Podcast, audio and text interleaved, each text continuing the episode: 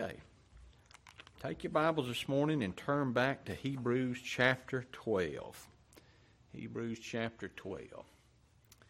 And we begin this morning uh, a new subject contained in this uh, 12th chapter. I've entitled these lessons, and there'll be several of them. Today's basically just going to be an introduction. We might cover verse 5 and 6 if we can get that far. But I think there's some things that we need to say to uh, put uh, the writer of Hebrews' words, or the Holy Spirit's words to his church in their proper context.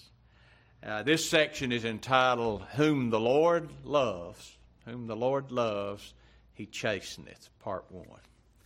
Now, I don't know about you, but I'm, I'm pretty certain, uh, and I, and I speak uh, with uh, the experience of wisdom in my own life, that chapters and words like what we're going to begin looking at over the next several weeks concerning the chastening hand of the Lord caused us a lot of grief in our former religion. Did it not?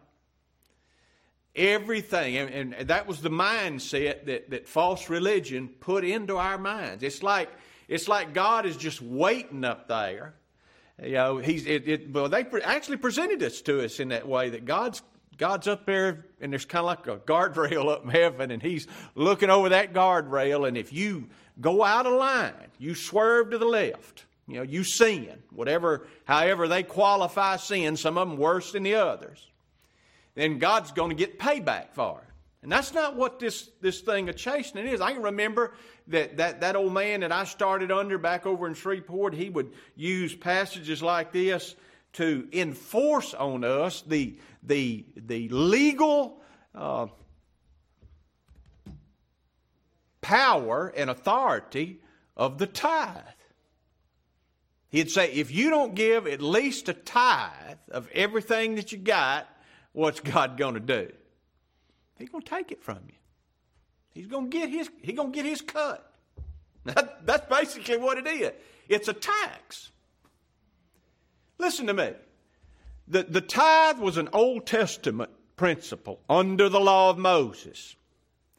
The principle for giving among the children of God is this as every man or woman purposes in his or own heart, so let them give. Not grudgingly, now listen to this, not grudgingly, nor of necessity. In other words, it's, it's not a it's not a give to get. Like my mama used to try to tell me all the time. She'd tell me, the reason me and your daddy have been blessed the way that we've been blessed through our lives is before we do anything else with our money, we always give a tenth of everything that we've ever possibly made. And then she quoted this verse to me. What the verse just slipped my mind. give, here it is, give, and it'll be given to you. Pressed down, shaken together, and running over. Now, what is that? If you're if you're given to get, that's not giving. That's a debt. And that's expecting payment for a debt. And he would beat me to death with that over at that old church. I've told you this. Pam and I were, we were poor. I mean, we were dirt poor. And he would stand up there in that pulpit and thunder at me about being a God robber. But I'm going to tell you what, 10% of, of nothing in the bank is nothing. You couldn't, you know, they'd, they'd harp on that with widow's mite and all that stuff, and I'd feel so guilty, and I'd get up and go to work on the, on the Monday, I'd go outside and have a flat tire, and I'd think, the tire went flat because it was supposed to go flat. it wasn't God getting back 10% by taking a tire from me or calling my alternator to go out or calling my battery to go dead or causing me to have a, I used to think all the time every every illness that my kids had, you know what it was? It was because of me. Every difficulty that came along, I was always trying to figure out what have I done? Because that's what was enforced on me. That's what was programmed into our mindset. That's not what Paul or the writer of Hebrews is talking about here when he talks about chastening. And see, in this, in this chapter, in these next verses that we're going to look at, the, the, the writer of the book of Hebrews, he, he proceeds with a new argument. not to load burden on these people that are already burdened because they're burdened. You realize these Hebrew believers have lost everything. They've lost their place where they formerly worshiped at. They used to go down to the tabernacle. Now, now they do not. Many of them had lost their jobs, their livelihoods. They had been separated because of their identification with Christ, His blood, His righteousness, claiming that He was their Redeemer, that He was their Savior that he was the Messiah, son of God, they had been ostracized and cut off from any help or support from their family or their friends.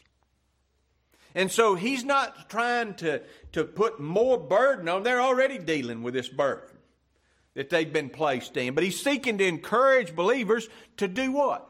Persevere in the faith. What we've been talking about for the last several months. Huh?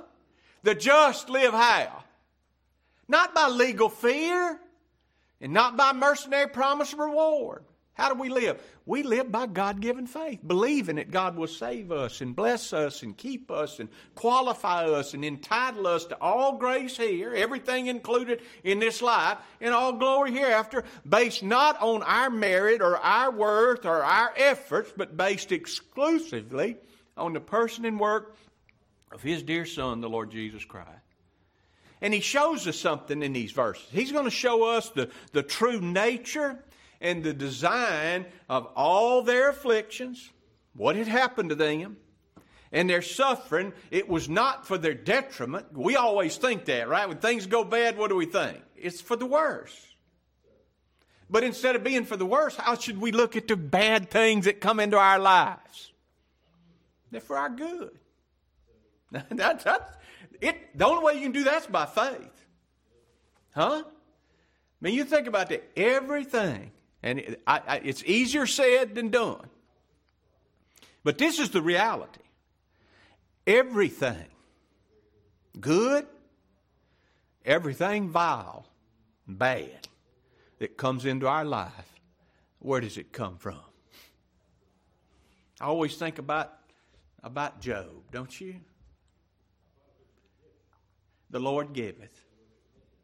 Everything you got, where'd it come from? The Lord gave it to you. The Lord taketh. If He takes away something from you, who took it? Satan didn't. Look, the world can't. The world cannot take anything away from us. Nothing. Can't take away our sonship to God. It can't take away our priesthood with God. We're made kings and priests and it can never take away our kingship. We are, we are in Christ, blessed exceedingly abundantly above all we could ever ask or think. So instead of afflictions and suffering being for our, for our detriment, what are they for? They're for our good. I, I, I, have stressed this to you, and I've stressed this to everybody I've ever preached the gospel to. Two things that we've been given Philippians chapter 1, verse 29. First, we've been given what? Been given unto you on the behalf of Christ, not only to believe on his name. So if you believe, where'd that come from? Of my own free will and accord? No. On the behalf of Christ, it was given to you, bestowed freely on you, the ability to believe and rest in what? In his blood and his righteousness. Don't need to believe on his name, but what else has been given to you? To suffer for his name's sake. That's a unique suffering. It's not suffering because of the way I wear my hair, the way I talk, or the way I wear my clothes, or the way I act in the world. It's suffering for his, his name's sake. What's his name? Huh? The Lord our righteousness. That's what these Hebrew believers were suffering for. That's the only thing we should suffer for. Huh? We should suffer because He's our righteousness and Him alone. This word, you think he, he calls he calls the things that came into their lives, and he calls the things that come into our lives. What does he call them? The chastening of the Lord. The chastening of the Lord. That word translated chastening, it means instruction. Or I like this. You'd never get this from chastening. Because, see, we always equate things with, we, we look at it like this Chastening to us is what we do to our children. Now, when we, when we chasten our children or we discipline our children, how should it be? Because I used to be guilty of this, and Matt, Matt and Jeremy can confess to this. Most of the time, I was one of those parents that I, I let my children needle me and needle me and needle me and kept I kept backing up and drawing another line in the sand and saying, You cross this one, you cross this one, you cross this one. And eventually, after they pushed me 10 or 12 times, me backing up and putting another line in the sand for them to dare not cross, when they'd cross it, old Richard, instead of where I should have disciplined them in the first instance, to instruct them, to nurture them, to teach them what's right, what would happen to me, Matt? I would come unwound. Not proud of it. And instead of it being for nurture, you know what it was? It was anger. God don't do that. God has never chastened one of his children in anger. Never. We ought to take that to heart. When, when we, we should back up when it's our own children and realize we are the ones to nurture and instruct them in the ways of life. Not out of anger, but out of love. Love for them. So this word means instruction. It means it literally means nurturing. To nurture a child. So as it's used throughout this chapter, what is what's he what are we talking about when he's talking about the chastening of the Lord? We're talking about correction for instruction. Right? That's what he's talking about. It involves persecution which is directly related to the testimony of the gospel, telling the world that their deeds are evil, that their persons are condemned, and that their refuge, though they feel comfortable in it, what is it? It's a false one, offer no real hope. And really, when you think about it, chastening, it presupposes, because here's the thing I didn't want anybody to chasten my two boys, but who? Now, my mom and dad, I don't know if they ever did. They could, or Pam's mom and dad could have. But I didn't. Wasn't no aunt and no uncle to touch my child. Not, not, my brother or his wife or not, that, that's not who's who's who. They're my responsibility. So chastening presupposes what? A father toward the children. It's a relationship that God has with each and every one of His children. And here's the thing, and we're going to see this as we go through this section. We won't get there this Sunday. But uh, that, you know what chastening is an evidence of? People always say, well, I'm looking for evidence. Well, I don't want you to be looking for evidence, but you know what chastening is? It's an evidence that you're a child of God.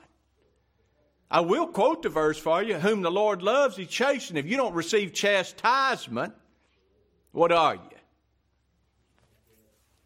You're a bastard. You're not a son because whom the Lord loves, what does He do? He instructs them, He nourishes them, He strengthens them. So before we look at these two verses that we're going to look at this morning and look at this whole section, we need to clear up two deadly misconceptions. And listen to me, they're absolutely deadly.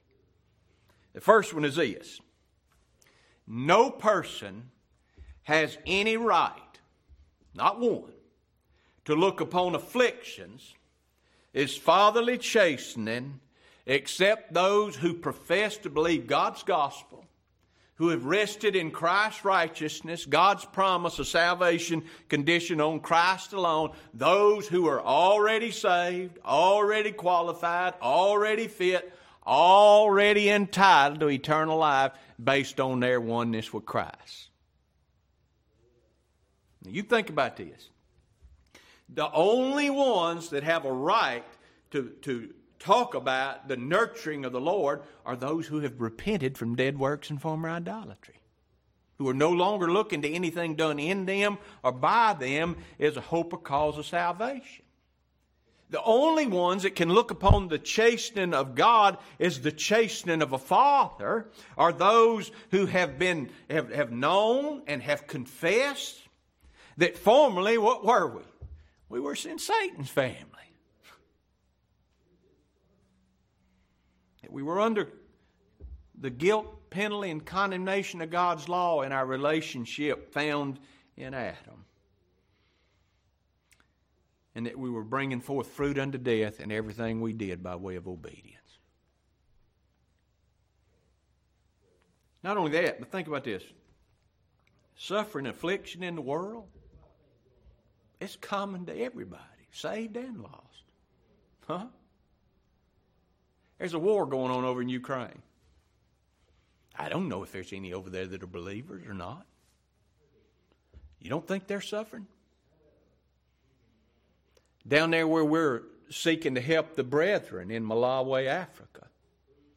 Our brothers and sisters in Christ, those who have heard the gospel and are attending the churches that have been set over, over there by Brother, Brother James and the other preachers of the gospel that are under him over there, they're suffering hunger. They're suffering through this uh, drought. But there's a bunch of people over there too that are suffering right along with them. They're, they're suffering affliction, aren't they? Those Jews in the Holocaust, they suffered affliction. They were unbelievers. Don't, don't kid yourself that just because they were Jews and just because they died under that devil German eh, Hitler and all that were under him, that somehow or another, because of their Jewship, they went to heaven. That's not, listen, if they had not, if there were any Jews out of any of those people that died in that horrible event in history called the Holocaust, if any of them are in heaven, what did they do? What had they believed? What was their hope? the same hope as Abraham's. What did they believe? They had believed on him who justified the ungodly. They didn't go to heaven because they were simply Jewish nationality. But all those Jews suffered tremendously.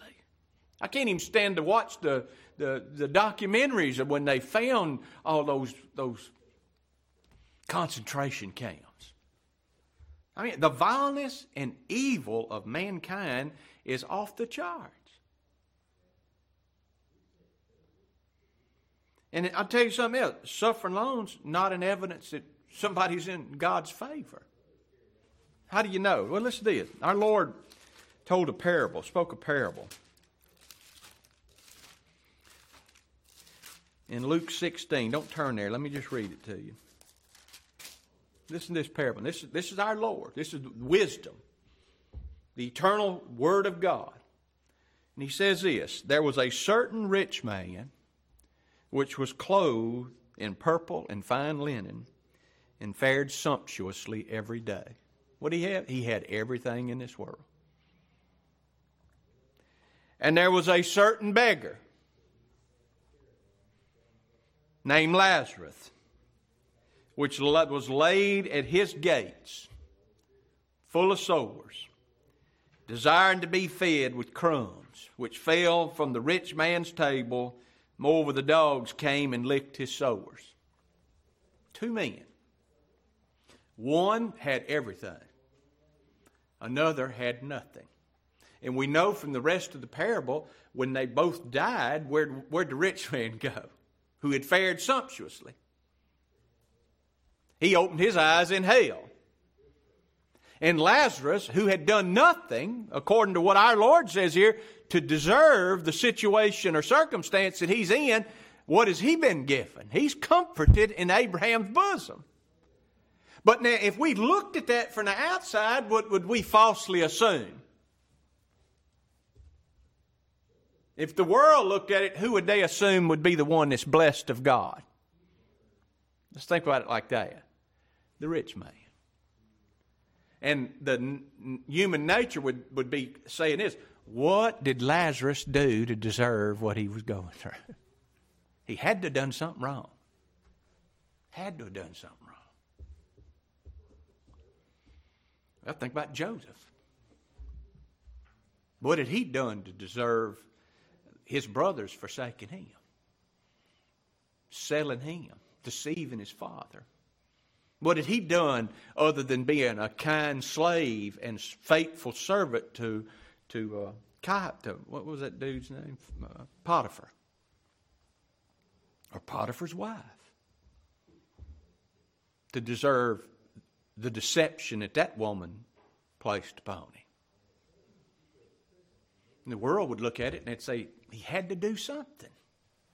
Something had to be done. Listen, chastening, nurturing, correction for instruction is the effect of a father son relationship. His watch care over us. Those who have, listen, he only chastened those who are, listen, what are we?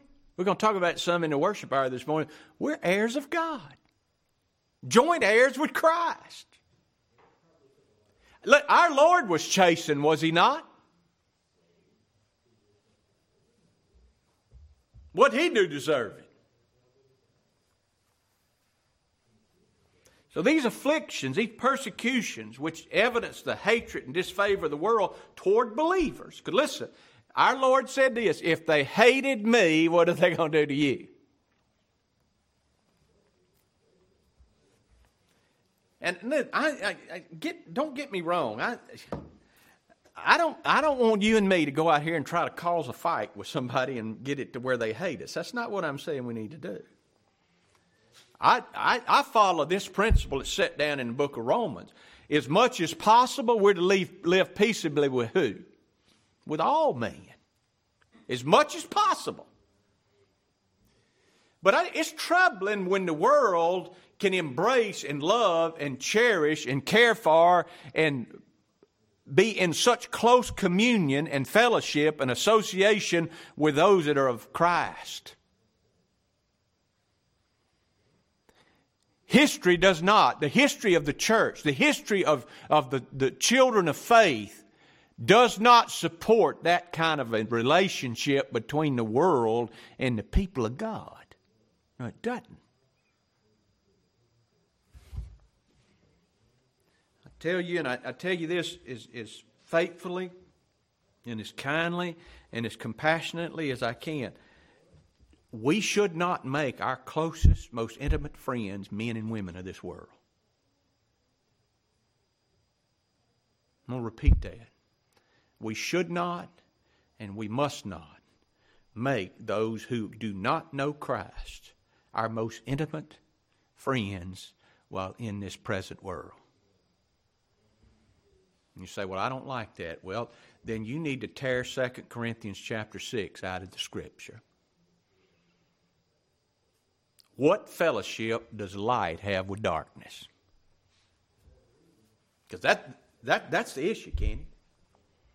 We are children of what? Children of light. What are they? They might be kind, moral, compassionate, religious men and women. Don't question that for a second, but what are they? They're darkness, religious darkness. They're like the scribes and Pharisees. How did the scribes and Pharisees treat our Lord? Now, some of them, like Nicodemus, came, but they came how? Privately. For fear of what? For fear of what would happen to them. Uh, it, it, it's I, have got to the point, you know. I mean, family's got to be the hardest thing to deal with. It does. Unbelieving family. Because they can say things, and it used to, and, and I mean, it, it took me a bunch of years to get to where I could keep my mouth shut because you know we, human nature is we always we've got to defend. We think, and, and we've had it even in, in, true true Christianity, we get it programmed into our mind that unless we stand up, we are somehow compromising. And we're not. But my family can, can, can infuriate me to the point to where I want to say something, but you know what it would descend into? Be a fight. It'd be an argument of no value. So I don't go down that. That's a road less traveled. My, my mindset in dealing with my family or my wife's family or friends that I have in this world is if any man asks thee a reason of the hope that's in thee with meekness and fear, be ready always to give them an answer. But if they if they want to argue with me, Kenny, I ain't wasting a second on it. I just don't. I'm going to be 65 years old. I am not in the fighting business anymore. And that's not compromise. That's following the principle of the Scriptures. Be ready always to give an answer to every man that asketh thee a reason of the hope that lieth in thee with meekness and with fear. Not meekness and fear in me, meekness and fear in them. If they really want to know, and I tell them when they ask me a question, you really want an answer? Yeah, I really want it. They listen to the answer. You know what they've done to me through the years? They don't talk to me anymore. But I told them, honestly, scripturally, told them everything. What, what about, they, they, they come up with those same old questions even in the middle of, because I, I thought they really wanted to know, but they, well, what, what about my belief? What about my free will? You mean God makes all the choices? Dadgum right. He's God. But I don't, I don't, I don't, I dare not go where angels tread anymore. I used to, I used to pick fights with people. I don't do it. I don't do it online. When people say something that's just so stupid that I, I want to say something, I'll sit there and I'll type an answer, and before I send it, you know what I do? I erase it. I think, I ain't going to do it. I ain't going to do it. I just pray that at some point in time, if they're His, what He'll open the door opportunity and give me an opportunity to tell them the truth. So I just keep plugging along with the truth. That's all I keep doing. Just keep preaching Christ. Keep talking about His blood. Keep talking about His righteousness. We're going to be, if, if we truly stand for the righteousness of Christ, dogmatically and uncompromisingly, the world will not be our friend. If your friends really knew what you believed about them, you know what they'd think about you? one that I dearly love said this week, one of the statements that came out of his mouth was, We know we believe a little different than you and Pam. no, it ain't just a little different. It's light and darkness, it's life and death. It's not just a little off the track, it's the way that leads to death versus the way that leads to life. Because their way is that way that seems right, and to man, the end of that way, what is it? It's death. Here's the second one. The second deadly misconception. In the strictest sense, none of God, none of God's children are ever dealt with in literal punishment. Now you get that right. None, not one elect, redeemed, justified, sanctified, and as good as glorified in Christ Jesus, child of God, is ever dealt with by God in literal punishment. The elect of God, we do not pay for our sins, and we do not correct our imperfections by more of what we consider to be perfections by our obedience to laws, rules, or faith. You think about how in the world could anybody who believes in the one sacrifice of Christ for his people's sin even suggest that God would punish us?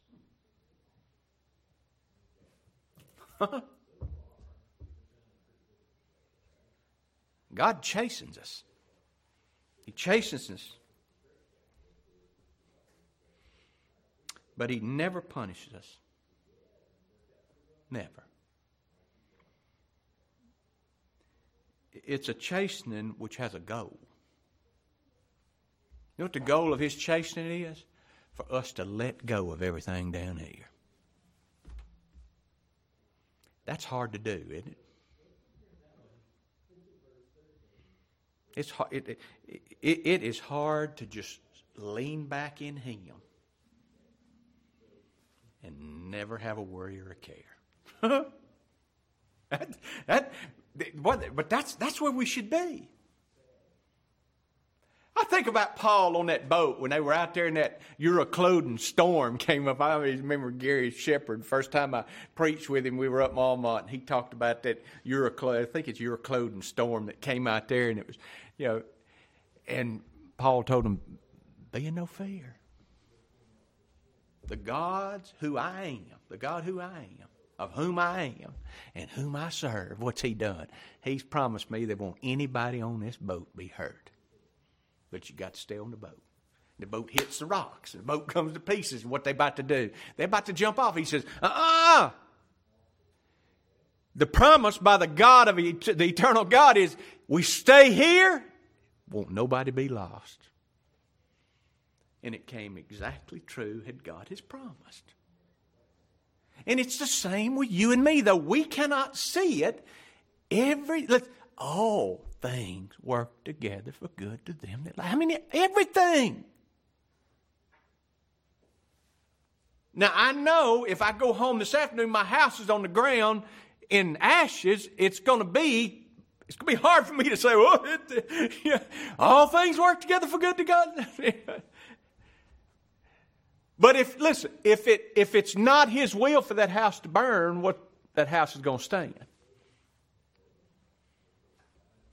I'm at retirement age now, and I find myself, human nature, you know what I'm worried about? Whether I've got enough. Well, tell me what enough is.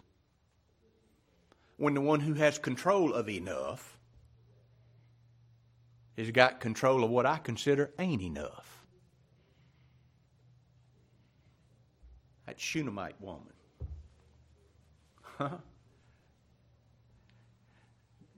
the, the woman that fed the prophet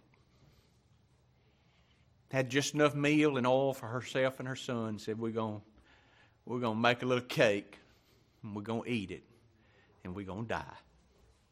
And the prophet said, I tell you, you make me a cake first.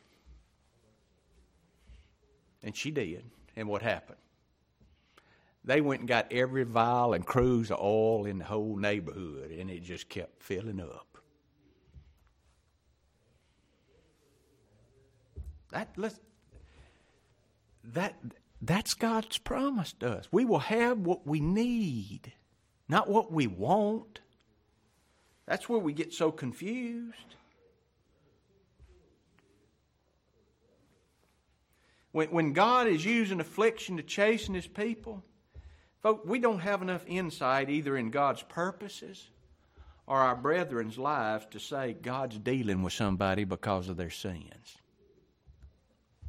It's easy to say that, isn't it? And here in Hebrews 12, God's people, they're going through afflictions. They're going through persecutions. And the reason they're going through it is because they won't compromise the gospel. Some had. And that's the thing. The minute you compromise, what happens? The persecution goes away.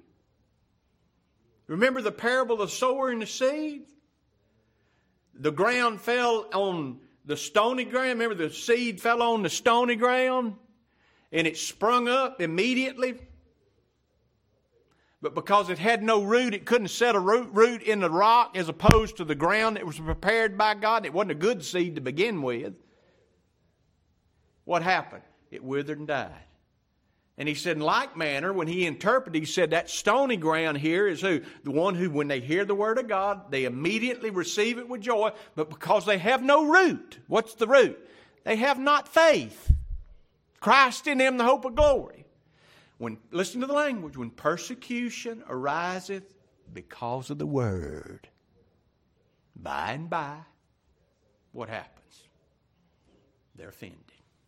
They go away. I've said this for 36 years. If the Lord lets me stand here and preach this gospel for 20 more years, I hope He does. I don't know if He will. I'll be 80, 85 years old. I hope He raises up a man behind me. If you're not here, other than the fact you've died and gone to be with our Lord, if you have left this and gone back to your former religion, you never knew Christ. Never knew Him. If you can depart and leave this most holy faith, there remains no more sacrifice for sin. Christ did this one time. He saved his people from their sins. And those that have been saved from their sins, you know what they do? They sit like Mary at Christ's feet. and let the sister get as dismayed, Martha, as she can. Goes to Christ. Do something about Mary. I'm up here worried about all this stuff. And she's sitting here learning. And what did our Lord say? Martha, Martha, you're cumbered about by so many things. but your sister, he wasn't saying Martha was lost. Martha was a child of God. What was Martha caught up with? Well, like what you and I get so often caught up with the things of time and sense. She's worried about everything right for Christ. Sounds like a good and commendable thing, wouldn't it? Christ would have been more honored by, instead of Martha running around serving, where should she have been? She should have been beside Mary. He said she's chose the good part. Because what she's getting, her the instruction she was getting from the mouth of our blessed Lord, that's never taken away. But everything of time and sense, you know what happens to it? Like sand through an hourglass, it slips through our fingers. Hold on to your family as tightly as you can and you see where it goes to. Hold on to your finances and think they're the most important thing. I'm telling you, they will evaporate and if they don't evaporate, there'll be things that you leave for somebody to live on after you. That's all there'll be. The things. All of it. Also, know this you know, God sometimes deals with his people in afflictions without respect to any disobedience at all. That's the case with Job. Job had done nothing. And yet, Job's friends, who were ignorant of the fact that God was instructing this man, Job, they looked at him and they answered without listening. What, what was their thoughts toward Job and everything he was going through? What have you done? What have you done? What Job called them? Huh? They're miserable comforters. Paul, look, Paul, who was the greatest of the apostles. There's no question about that. The Catholic Church can claim Peter was the greatest. He might have stood on Pentecost, but I tell you, this man, the Apostle Paul, did more, went for. He said, I, I exceeded them all. I went beyond all of them. On the inspiration of the Holy Spirit, yet not I, but the grace of God which was in me. This man, what did he, he got caught up to the third heaven.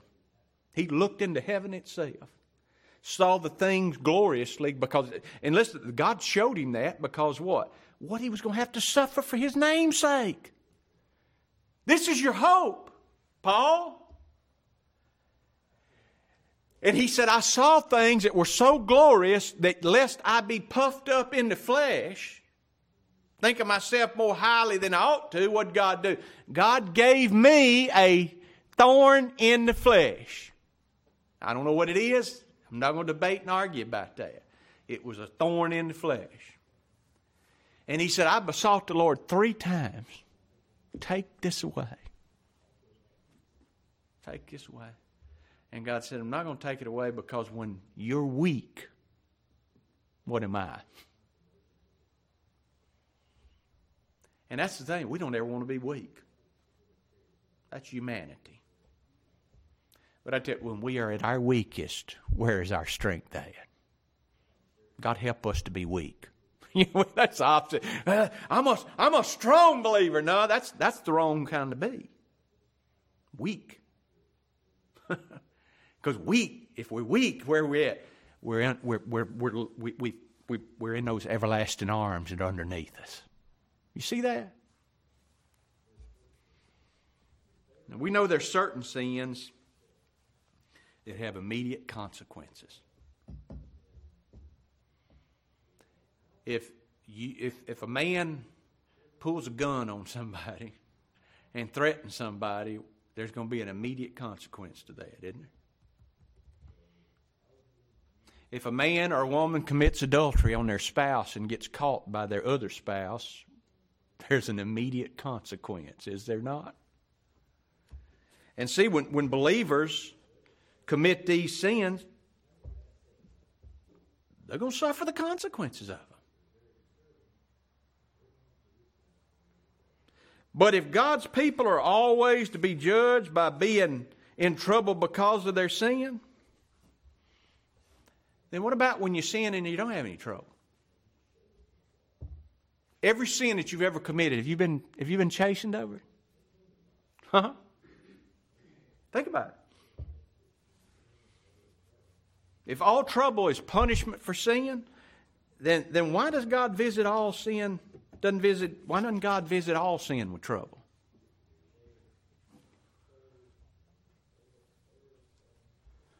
Has God always, has He always afflicted you and made you suffer when you sin? And the answer is what? Certainly not. And I'm thankful for it. And I tell you if the Lord, if the Lord chastened me and beat me down for everything that I'd done, I I would be the most beat down, destroyed person on this planet. Because our sin is what? It's I got up this morning.